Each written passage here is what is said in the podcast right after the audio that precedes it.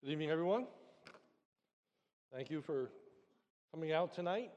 Trust that you picked up a handout that are available in the narthex. If you haven't gotten one, uh, encourage you to, to pick one up. Tonight we are talking about preparing for spiritual battle, spiritual warfare. And I have, as an introduction, we need a proper perspective on spiritual warfare. There are a lot of fads that are experienced in our culture. Sometimes uh, there are fashion fads, and uh, bell bottoms go in and out. I hear that they are coming back in again, very wide bottom bell bottoms. Uh, movies, you name it. And uh, Christianity, unfortunately, uh, is not immune to some of the some fads, and there are spiritual fads. One of them has to do with spiritual warfare. Back in 1989, Frank Peretti wrote a book that had a lot of impact. It was a novel, it's fiction, and uh, it was entitled This Present Darkness, published in 1989. Then he wrote Piercing the Darkness, and then he wrote The Prophet. These books sold over 10 million copies. Loads of people read them, and it was all about spiritual warfare. A fictional tale of a city that was coming under spiritual attack by the evil one. And uh, it would get very involved in terms of what that spiritual battle looked like. And there were territorial gods and all kinds of things that were in these fictional books that somehow found their way into the Christian realm, and there became a lot of interest in spiritual warfare. And unfortunately, uh, some of the things that were said in these books were adopted somehow into talking about territorial gods and uh, the demons and going into speculation over which there is absolutely no foundation. But as I said, it became pretty widespread, pretty popular. So a lot of Christian books on spiritual warfare and clinics started to pop up of going to uh, a clinic to learn how to fight the spiritual battle, how to take on the evil one. well, in the midst of that kind of almost frenzy, if you will, uh, I was at Pine Brook and a lady came up to me that I, I didn't know. She was not from one of our churches, but uh, she was at Pine Brook and she just came back from one of those clinics on spiritual warfare. And she was all excited and uh, she was all worked up. And uh, I was the host pastor, so she came to me and said, Pastor, are you going to be running a clinic on spiritual warfare? And I said, uh, No, I don't uh, believe that I'll be doing that. And uh, she said, Oh, she said, that's so, so important. Uh, she said, I'm sure you've been to a clinic. And I said, No, I, I haven't. And she said, Well, you, you've at least read, and, and she talked about a couple of books. And I said, Well, no, I haven't. And uh, she looked so chagrined. And uh, she said, uh, Pastor, how in the world do you expect to know how to go about fighting spiritual warfare? And I said, well, That's a great question. I said, All I have is the Bible. I went right over her head, you know. I, you know, I said, No, all I have is the Bible. And she said, Oh, that's too bad. and uh, that kind of ended our, our discussion. Well, I, I, say to you, we need to have a balance because sometimes the, the whole spiritual warfare thing is blown way, way out of proportion. But the other danger is to underestimate the reality and the truthfulness as a reaction to it's being blown out of proportion as though there is no such thing and it's inconsequential and it doesn't matter. And, and you know, that's for crazies and uh, for people of uh, different ilk. Well, the scripture says that Satan is like a roaring lion seeking whom he may devour. He's a very real being. There are uh, angelic fallen angels that we refer to as demons. They are at work, and there is such a thing as spiritual warfare. It's real. And so tonight we want to talk about what does the Bible have to say about this subject of spiritual warfare. We're in Ephesians chapter 6. The key verse is Ephesians chapter 6 verse 10. Finally, be strong in the Lord and in the strength of his might. That is the overarching thought. That is the main idea. That is the most important takeaway. We are to be strong in the Lord and in the strength of his might. So, as we unpack that idea, we work our way through Ephesians chapter 6, and we begin with this idea. And that is the source of strength is to be the Lord. Ephesians 6:10. Finally, be strong in the Lord. Be strong in the Lord. We're to be made strong in our relationship to the, to the Lord. The idea of becoming strong is to be able to do a, a certain thing. Uh, this is not the word for power that we often think of in the scriptures, which is the word dunamis in the Greek, from which we get the word dynamite. And uh, there's most often when the Bible's talking about power, it, it's talking about this dynamite, this, this incredible power of God.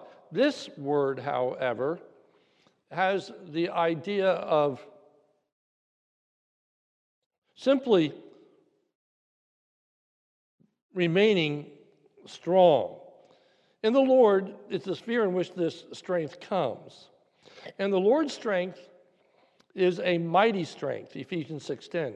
Finally, be strong in the Lord and in the strength of his might.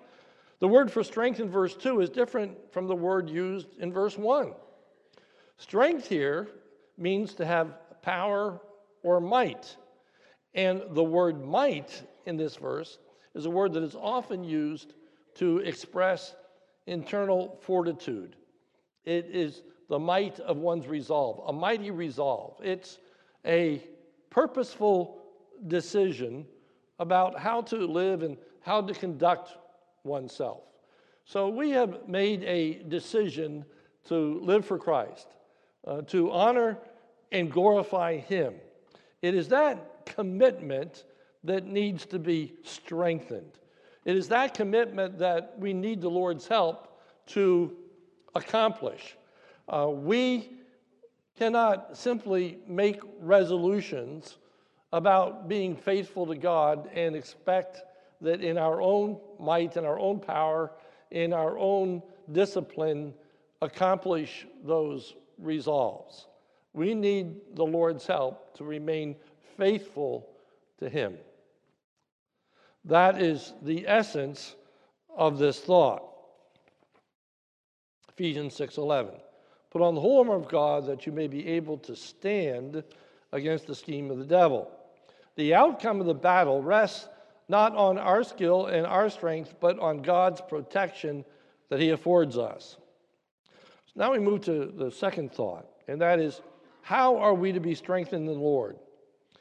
The believer is to dress himself, herself, in the protective body armor of God.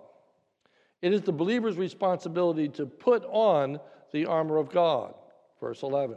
It says, Put on the whole armor of God. That is a command. That is something that we need to do. Oh, God is not going to clothe us with this, but we need to clothe ourselves in the armor of God. Secondly, the armor of God is the armor that God supplies. It is God's armor, if you will.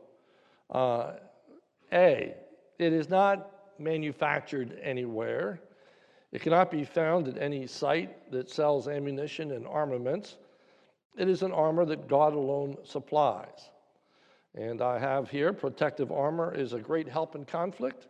We have heard and even seen the advantage that one gains through, for example, wearing a bulletproof vest. Uh, it's good to have armament. Uh, in the medieval period, there were coats of armor that were made out of metal uh, to provide protection. And you've all seen the knights and uh, the helmets and the breastplates and all of that incredible armor. Well, the imagery here is that we are to put on a spiritual armor, not a physical armor, but we're to put on a spiritual armor to protect us from the onslaught of the evil one. Next, the spiritual armor will provide one the ability to hold one's spiritual ground in the battle. Verse 11 Put on the whole armor of God for this reason that you may be able to stand. You may be able to stand against the schemes of the devil. To hold one's ground is not an offensive battle, but a defensive battle. So the picture here is of our being attacked. This is not our going out and attacking the evil one and taking ground from him, but rather it's talking about his attacking us, coming against us. So we're talking about defensive maneuvers here. And so this is a, an armament that God gives us so that the evil one's attacks against us can be resisted. Number two, it's not to take ground, but rather not to surrender ground. The point is that we are not to surrender or give up that which is already ours in Christ. We are not to be moved in our commitment to Christ and His Word. The danger that, uh, that we are faced with is that we will, in some way, defect to the other side, that we will be taken prisoner, if you will, and we will not hold on to the truths of God's word with the fidelity and the faithfulness that we, we should. That our commitment, our resolve to live for Christ can easily become undone and we find ourselves sinning. We find ourselves doing that uh, which we should not do. Uh, churches surrender ground spiritually in making doctrinal statements that are no longer faithful to the Word of God, no longer hold to the deity of Christ, virgin birth, second coming, all those kinds of things. The point is, we don't want to give up any of the truthfulness of God's Word or our commitment to Him. We are to hold fast to all that we confess. Uh, see, in this spiritual battle, there will be various types of assaults that the evil one will make. Ephesians 6:11. Put on the whole armor of God that you may be able to stand against the schemes of the devil. So here, these schemes are uh, plans that the evil one has for moving us off center, moving us away from faithfulness fidelity to God and to His Word. And there are many different attacks that Satan could use, uh, many different temptations that he can bring into our life, circumstances that uh, can be used to cause us to question, doubt, or desire something other than the will of God. So we must be mindful of the fact that there are these schemes. Number two, he works from both within the church and from without the church. The scripture refers to him as, uh, at times, uh, a wolf in sheep's clothing, uh, that he presents himself as one who is wanting to promote our spiritual well being, when in reality, he is out to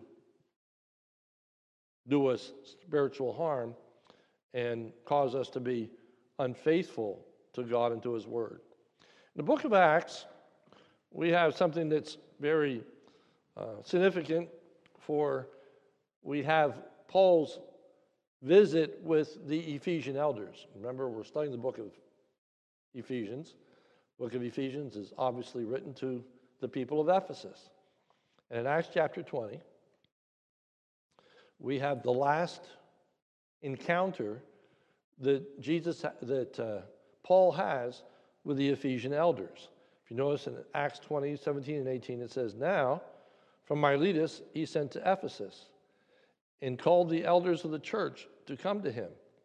When they came to him, he said to them, You yourselves know that I have lived among you the whole time from the first day that I set foot in Asia. And jumping down to verse 28, he says, Pay careful attention to yourselves and to all the flock in which the Holy Spirit has made you overseer. So the Ephesians elders have the primary responsibility of watching over, protecting the flock of God. That is the primary role of an elder today to watch over and protect God's people, to care for the church of God, which he obtained with his own blood. Then Paul writes, says, I know that after my departure, fierce wolves will come in among you, not sparing the flock. So this is talking about those from, the, from without who are going to come into the church, present themselves as being people of God with the intent of doing spiritual harm. We need to understand that that's a reality. That's a reality. And uh, we see it happen time and time again in churches, in seminaries, in Christian and Bible colleges, in which people come in uh, representing themselves as faithful followers of the Lord Jesus Christ who bring in destructive heresies, who begin to teach things that, that aren't true and undermine the faith of many. You always have to be on guard against those that present themselves as followers of Christ, but are going to be teaching and acting in such a way as they prove to be of spiritual harm to the evil one, uh, to uh, the believer. That's one major scheme that Satan has, and there are many subsets to that scheme of how that works out. And then he says in verse 30, and from among your own selves will arise men speaking twisted things, uh, p- things that aren't true. They will twist the truth. And notice it says in verse 30, from among your own selves. So we have this influence that comes from without, but even from within the church, even from among people who are actually born again believers, who, out of a desire to have prominence, start to twist the Word of God. And here, it's not so much that they bring something new or different, but they contort. I love that aspect of, of twisting it. They, they take God's word and they turn it into saying something that it doesn't say. They're not even coming with a new prophecy. They're just taking what God's word says and then turning it on its head so that it says something quite different from what God's word actually says. So we always have to be on guard that what people are saying, even Christians, that what they're saying is in accordance with the truth. And notice that it's knowable. We live in a day and age of postmodernism that questions whether or not we can even know the truth, whether we can get to the bottom of what is true. There's truth for you, there's truth for you, and there's truth for me. Okay? And we hear such thing as alternate, alternate truth, alternate facts, as though there's, there's just an unending set of values and beliefs out there, and who's to say what's right, who's to say what's wrong. And more and more I find is I read contemporary Christian books on doctrine that it moves away. We have moved away. I won't even say it's moving. We have moved away in the presentation of doctrinal truth in most formal settings from talking about what's true to presenting alternative viewpoints and you decide what's right. Rather than, than talk about what the scripture teaches, we'll talk about four views. And uh, that's very popular today. Uh, contemporary view. What are four views of salvation? What are four cho- views of inerrancy? What are four views on the Lord's return? What are four views on that? So here's what some people say. Here's what other people say. Here's what somebody else says. Here's what still somebody else says. So read, decide for yourself, pick what you like, and make that your truth. What a scheme. There is right, there is wrong, there is truth, there is black and white. And we live in a day and age in which that sounds absurd to talk that plain that, that there is right, there's wrong, there's black, there's white, there's truth, there's error. And yet, that's what we need to believe and to hold to. And we need to know the scripture well enough that we're able to defend the truth and answer those that would teach something that's contrary, to expose where it is that they have gone wrong, where they have departed from the Word of God. What they say is inconsistent with what the Word of God teaches. So it's a monumental task in our culture, in our day. So you can see that there really needs to be God's help in defending and holding on to this place of truthfulness. And the book of Jude tells us that we are to contend for the faith. We are to fight for the faith. We're not just to relinquish it and say, well, who knows what the truth is, but we need to fight for the truth. The once for all the scripture says, uh, which is delivered for us. D, the evil one is the mastermind of the battle. Ephesians 6:11. Put on the whole armor of God that you may be able to stand against the schemes of the devil. So he is the mastermind behind us all. Number three, our battle is not a physical battle, but rather a spiritual battle. Ephesians 6:12. For we do not wrestle against flesh and blood, but against rulers, against authorities, against cosmic powers, over this present darkness, against the spiritual forces of evil in heavenly places. Uh, I appreciated Hoehner's commentary, and so I, I qu- quote it here rather extensively uh, to help us to understand what some of this means. First, he says this, and I quote In other words, the believer's struggle is not against human beings composed of flesh and blood, but is spiritual battle against spiritual enemies whom Paul lists as evil rulers and authorities. Let me just stop there. Because again, if there's anything that we need to keep before us, is this truth. Because the danger in which we live is to fail to see that there is a spiritual battle and to understand it only in physical terms. And when I say physical terms, I'm not talking about uh, bullets and I'm not uh, talking about uh, airplanes and I'm not talking about bombs. But what I am talking about is believing that what we are fighting are people, their beliefs, their, their practices, their, their values. And the danger when you believe that is that you look for natural solutions rather than spiritual solutions. Okay? And uh, I believe that the biggest challenge for the church of America in our day and age is politics.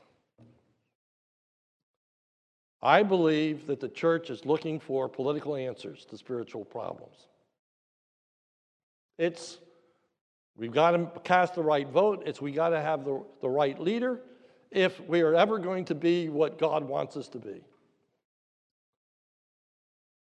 There's a spiritual battle. That's not going to be won at the ballot box. It isn't going to be solved by a particular leader. And we have to believe that there is an evil one who has schemes, and that is the most important element of the battle.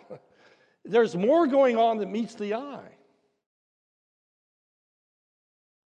And it's so easy to be influenced by our culture because that's not what the news media are looking at. The news media are not talking about a spiritual battle. The news media only talks in terms of the things that we see and the political realm in which we live. There's nobody other than the church that is talking about a spiritual battle, and I'm saying the church is talking less and less about the spiritual battle and looking more and more like the culture around us. So we really have to dig in our heels if we're going to be, be different. Uh, Timothy, I, we can go to so many passages of Scripture that talks about what we are to do in this particular day and age in which we live. And uh, if we want to live a quiet and peaceful life in all godliness and honesty, it says we are to pray for those that are in authority.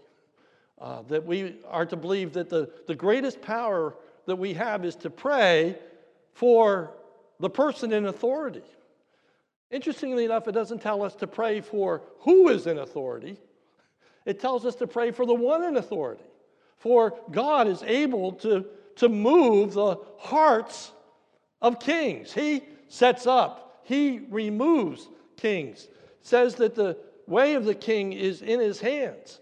So we're to be praying for our leaders and asking God to do a work, overcome, override, and have His will accomplished in all things, believing that God is greater than that which we see or touch. But there is this invisible world over which the evil one has a desire that needs to be thwarted. Moving on, picking up in the middle of that paragraph. These powers, already mentioned in 121 and 310, are most likely angelic leaders in league with the devil, who is portrayed as the one who is the commander of the powers in the unseen world, 2 2, the evil one who controls the world, 1 John 5 19, and the God of this world, 2 Corinthians 4 4. Then uh, I give credit to uh, where that's found. Then I pick up again, again quoting from Hoehner. Next, in Ephesians 6:12, Paul mentions mighty powers in this dark world who are cosmic potentates unknown before New Testament times. Paul describes these as having universal power. Their realm is darkness. They are in conflict with the God of, of light. The final descriptive statement, evil spirits in the heavenly places, may not depict a new foe, but many further, may further describe the hostile rulers mentioned earlier, as well as identify the realm of those foes. Clearly, the struggle is not human, but su- supernatural. I'm going to stop there, and you can read the rest of this. But I would just say to you that why it's so important for us to read the Old Testament is because this battle that is going on is no more clearly revealed than in the Old Testament. So we find, for example, in the book of Job, that the evil one comes before God, and God says, Have you considered my servant Job? There, Job, there's no one like him. The evil one says, Well, that's because you put a hedge around him and nothing ever difficult comes to Job, but you touch him and he will curse you to your face, and the battle is on. The battle is on. Will Job remain faithful to God? Will he stand? Or will he fall? Will he remain faithful or will he curse? And then we have all the trials and all the difficulties that Job encounters everything from losing his family to his own physical health and well being. But God is in control, God gives limits as to what the evil one is able to do. And of course, ultimately, Job stands and remains faithful to God. We're going to be in passages in First Kings that are going to be talking about lying spirits that have been sent uh, to deceive the kings. We're going to be talking about activities of God that are only known by the Word of God revealing them. They are behind the scenes, they are taking place in heavenly places, but they're being worked out on this plane. And I keep encouraging you to, as you read these passages of Scripture, remember that as these people are going through these events, Job is unaware of what is taking place in heaven. All right? The kings are unaware. We are given a glimpse of what's taking place. And all I'm saying to you is just as they were unaware in their day, so too we are unaware in our day of the activity of God unless we have this full trust in God's sovereignty and God's providence. You can't see it, but God is at work. God is at work. God is in control of all the events, all the circumstances, everything that we are encountering. Don't lose sight of God's sovereign control and the importance of prayer as it relates to the power that the child of God has to affect change in our society and our world, and of course, the gospel, which ultimately changes men's hearts. That changes people's view about the unborn when they come to know the Lord Jesus Christ as their Savior. When people come to know the Lord Jesus Christ is their Savior, it affects whether or not they're going to go and shoot somebody in a courtyard. We need to understand that the problem of evil is the evil one. And the only way to overcome evil is through the power of God. That's the battle. So don't lose sight of the source of evil and the solution to that evil. Don't look to secondary and third causes, but look to the one who has the schemes, who is at work, who is pulling the strings, if you will. Moving on to page five. Again, it's the responsibility of the believer to put on the whole armor of God. A, the believer is exhorted once again to put on the armor of God. Ephesians 6:13. Therefore, take up the whole armor of God. B, it is necessary to put on the armor of God right now. Therefore, take the whole armor of God that you may be able to withstand in the evil day. In the evil day.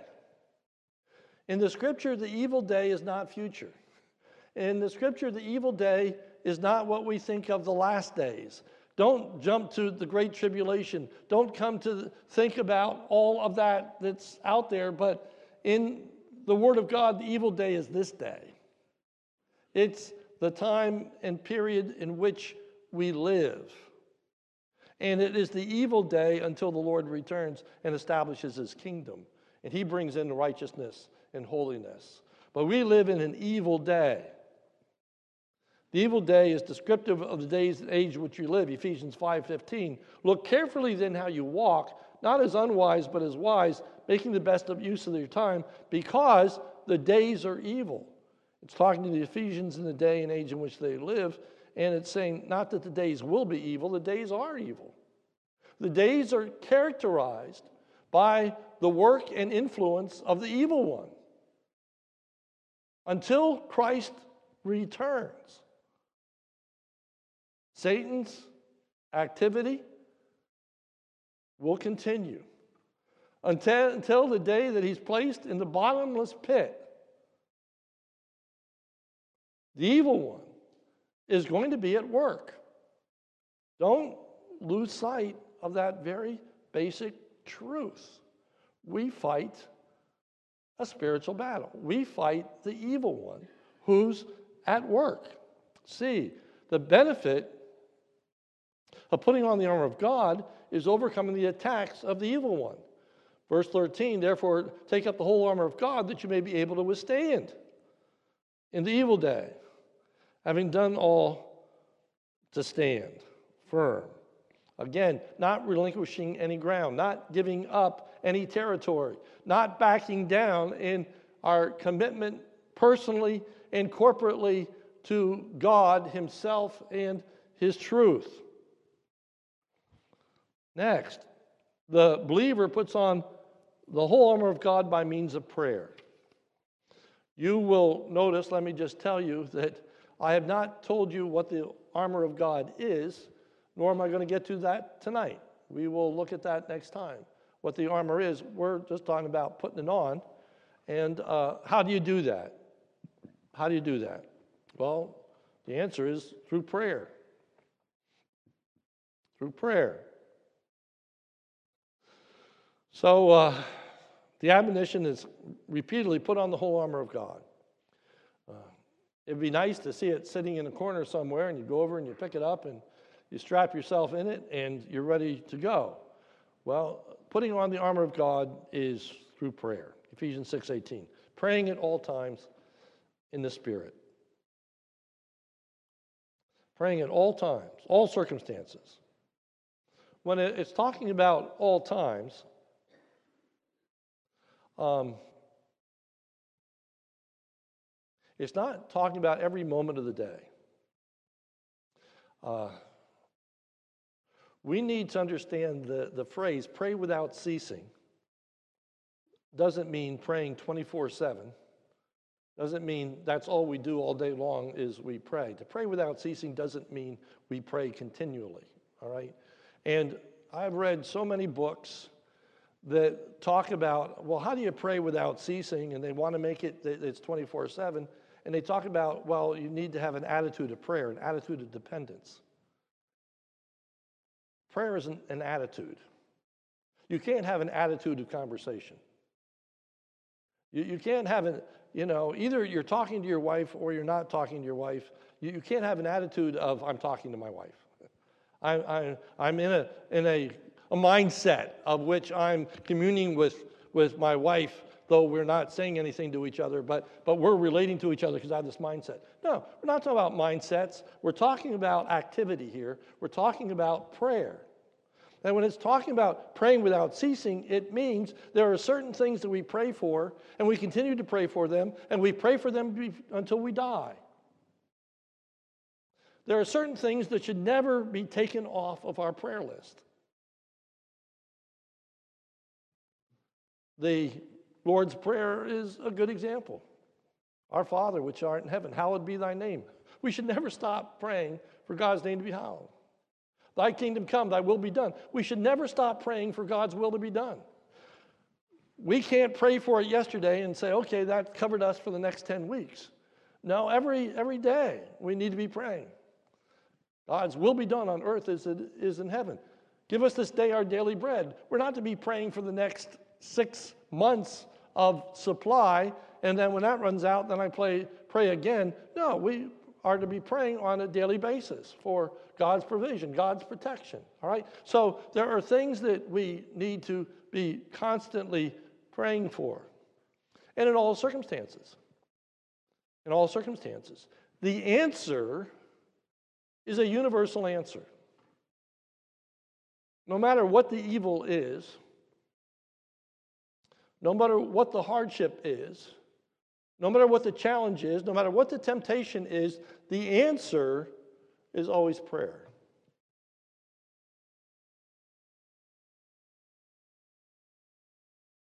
The answer is always prayer. That's what we need to do about all the evil that we encounter in all circumstances, in every situation. We're to be relying upon God. We're, we're, we're to say, God, we can't solve this. We can't end this. We can't pass a law that will take it away. We can't look to a human being that is going to bring an end to evil. We can't go out and fight a country that's going to bring about an end to evil. There is no end to evil other than the Lord returning and judging evil once and for all and banishing it to eternal hell. So the scripture says, even so, come Lord Jesus. That we should be anticipating, we should be longing, we should be praying for the Lord's return, for that is when evil will end. And in the meantime, we're to be using his means of grace to restrain the evil of our day, which is the preaching and teaching of God's word, which is the faithful adherence in our own lives to God's truth. B, we're to be praying for ourselves. Praying at all times in the Spirit with all prayer. Prayer here is a, a very genetic, uh, generic word. There are a number of different words translated into English is the word prayer. This just means prayer of all sorts intercessory prayer, supplication, whatever kind of prayer that uh, you want to think of public prayer, private prayer, uh, you name it, we are to be praying. Praying at all times, all situations, different kinds of prayers.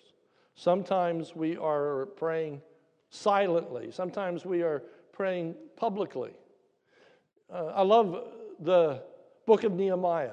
And if you remember, Nehemiah is the cupbearer to the king. He is sad uh, for he hears the report of how terrible things are in Jerusalem. The walls have fallen down, etc. He's in cap- captivity. He's the cupbearer of the king. The king says to him, uh, Why do you look sad? And it says that he lifted up his eyes, he prayed and said, oh, it's a split second. but before he responds, he's looking to the Lord and says, Lord, I need your help. And he, and he responds, and God blesses, and it says the good hand of the Lord was was upon him. Praying that God would give us wisdom, God would give us the right word to say. We're in a conversation. Somebody brings something up. We say, Oh man, what do I say to that? Lord, help me. And we speak. The idea here is just this dependence. It's this trust in God. I need Him. I need Him. I need Him. We need Him. And we never get to the point where we don't need Him and nothing can replace our need of Him. That's idolatry. When we are looking for something other than only what God Himself can provide.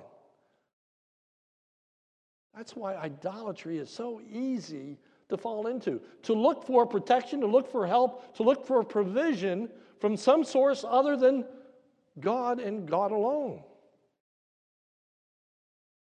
Next, we are to be making prayer requests for our brothers and sisters in the Lord.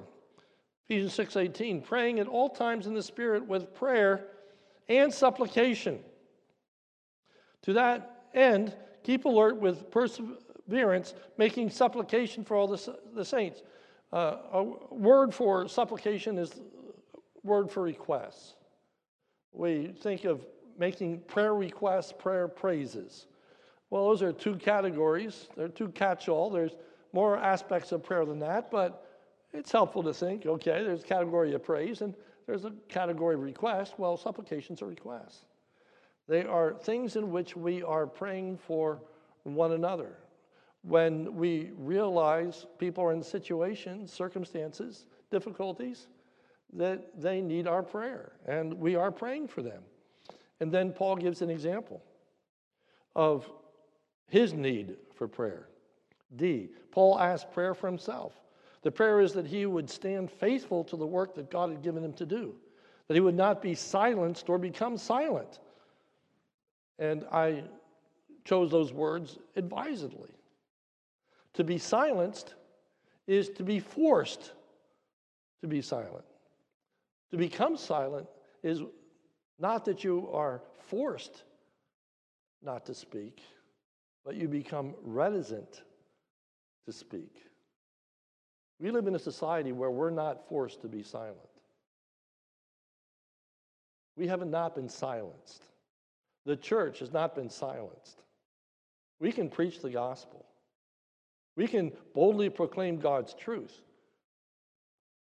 But we can become silent. We can become reserved. We can get to the point where we are ashamed or embarrassed or we think that there's no value, there's no use, or people are going to laugh at us, whatever the case may be, and we just choose not to speak. That is when we silence ourselves. So here is Paul's request. Ephesians 6:19. And also for me. The words may be given to me in opening my mouth boldly to proclaim the mystery of the gospel. It's rather striking to me that Paul doesn't say, Pray for my release.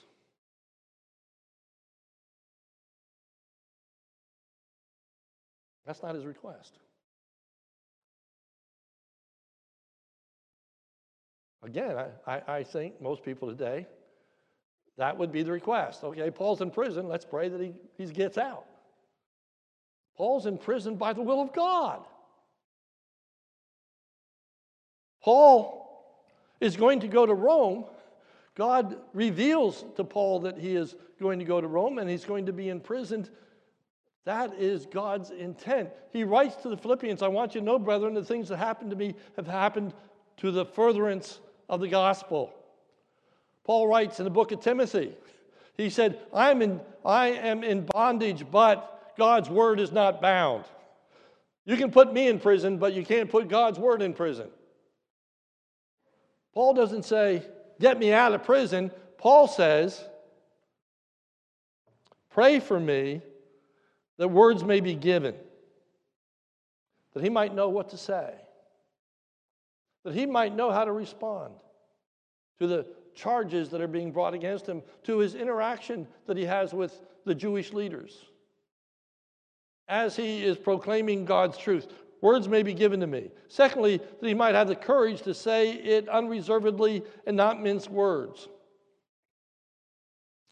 Boldly to proclaim the mystery of the gospel. The word boldly speaks of outspokenness, frankness, plainness of speech that conceals nothing and passes over nothing. All that coming from, and you see the Greek lexicon that I have, have quoted from in that particular verse. Boldly outspoken, frank, plainness of speech that conceals nothing and passes over nothing. You see, that's the danger. That we'll leave things out, that there will be things that we don't say. I've been reading uh, a biography written by Steve Nichols on the uh, life of R.C. Sproul. And R.C. Sproul was involved in the 1970s in a project regarding the, iner- the inerrancy of Scripture. And he makes a statement that you need to be concerned in doctrinal statements, not so much as to what they say, but what they don't say. And he referred to one statement that had just been uh, crafted in that particular period of time in the, the denomination that uh, at this point I, I won't mention. But they crafted a statement about the resurrection of Christ, but they left out the word bodily. For there were many that didn't believe in a bodily resurrection, they only believe in a spiritual resurrection. Well, the scripture teaches Jesus came forth bodily from the tomb. It was necessary that he did. He conquered sin and death. The scripture makes it clean, clear that if he did not rise from the dead, our faith is in vain. The word bodily is a very important word. And more and more doctrinal statements are intentionally ambiguous. They are constructed in such a way that so many people can agree to them because they're not precise, they are imprecise. They are intentionally ambiguous so that you can interpret them in a number of different ways. Paul prays for boldness that he would speak plainly, clearly, unreservedly, not mincing words, not leaving things out. He said, I declare to you the whole counsel of God.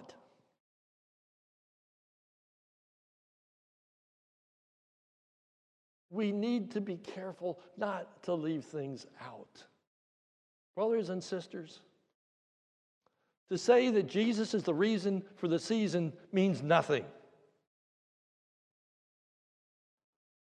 It might make us feel good, and we think, well, we have a, a testimony because I said Jesus is the reason for the season. That doesn't communicate the gospel. That doesn't communicate truth. That doesn't say that Jesus was born of a virgin. That doesn't say that Jesus came to die in our place. It doesn't say that Jesus rose again. I'm not saying that every single conversation we have has to have all the elements of the gospel and everything the Word of God says. All I'm saying to you is think about precision. Think about what we leave out, what we say. And it's why it's acceptable to say Jesus is the reason for the season. Because some could say, well, that just means love, and love is the reason for the season. We all ought to love each other, and we all ought to get along, et cetera, et cetera, et cetera.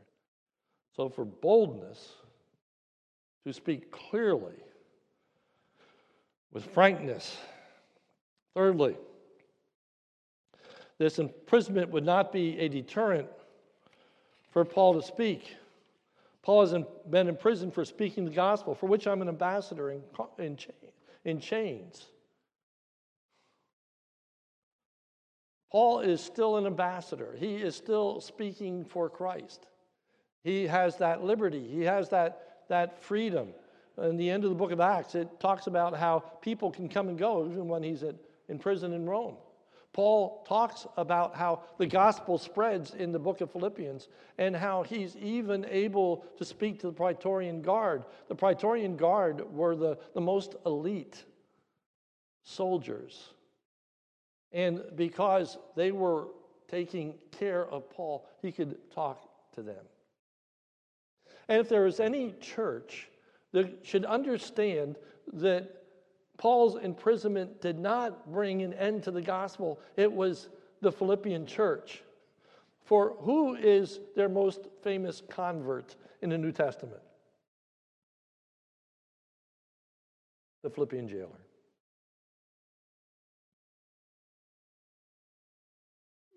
The Philippian jailer,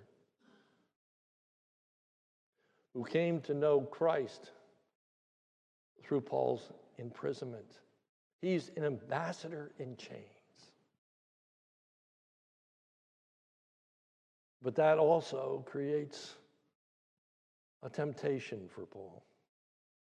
For he knows the reason that he is imprisoned is because of his speaking for Christ. And so he says in Ephesians 6:20, for which I'm ambassador in chains, that I might declare it boldly as I ought to speak. Ought to is a necessity. He has been given a command, he's been given a responsibility, he's been given a duty. Paul's responsibility is to take the gospel to the Jew and to the Gentile.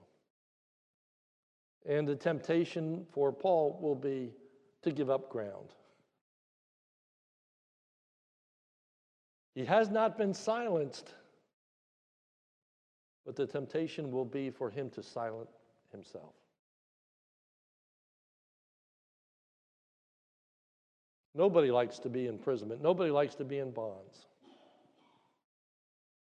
We look at the Apostle Paul. Uh, I'm kind of excited that on Wednesday nights, the uh, children are going to be studying Pilgrim's Progress. Pilgrim's Progress is a, is a great book. It is a book that talks about the difficulties, the, the trials that one faces in this Christian life as they're on their way to heaven. The difficulties, the trials, the temptations that they encounter. written by John Bunyan from a jail cell. A jail cell. He's, John Bunyan spent years of his life in prison. And what you may or may not know is that there was this ongoing offer that whenever he was willing to say that when he is released, he won't preach anymore, he could have gone free. He was never willing to say that. And there were periods of time when they released him and he went right back and preached. He didn't say he wouldn't. And they put him back in prison again, and he'd be in prison for a number of years. And they let him go for a few months, and he's right back preaching again. And so back into prison he goes. What a model. What a model. What enabled him to stand? What gave him that kind of strength, that kind of courage? He put on the armor of God. He prayed for God to sustain him and his dear wife who would visit him in prison. And so hard to be providing for her children. But she did not beg him to come home. She supported him in his imprisonment. A somewhat modern day example of this very truth. People, we need to stand. And there is so much to draw us away. There is so much to draw our attention, our focus away of absolute dependence upon Christ and a commitment to His Word and the teaching of it in absolute truth, not watered down. If we're going to be successful, we need God's strength. And it begins with prayer.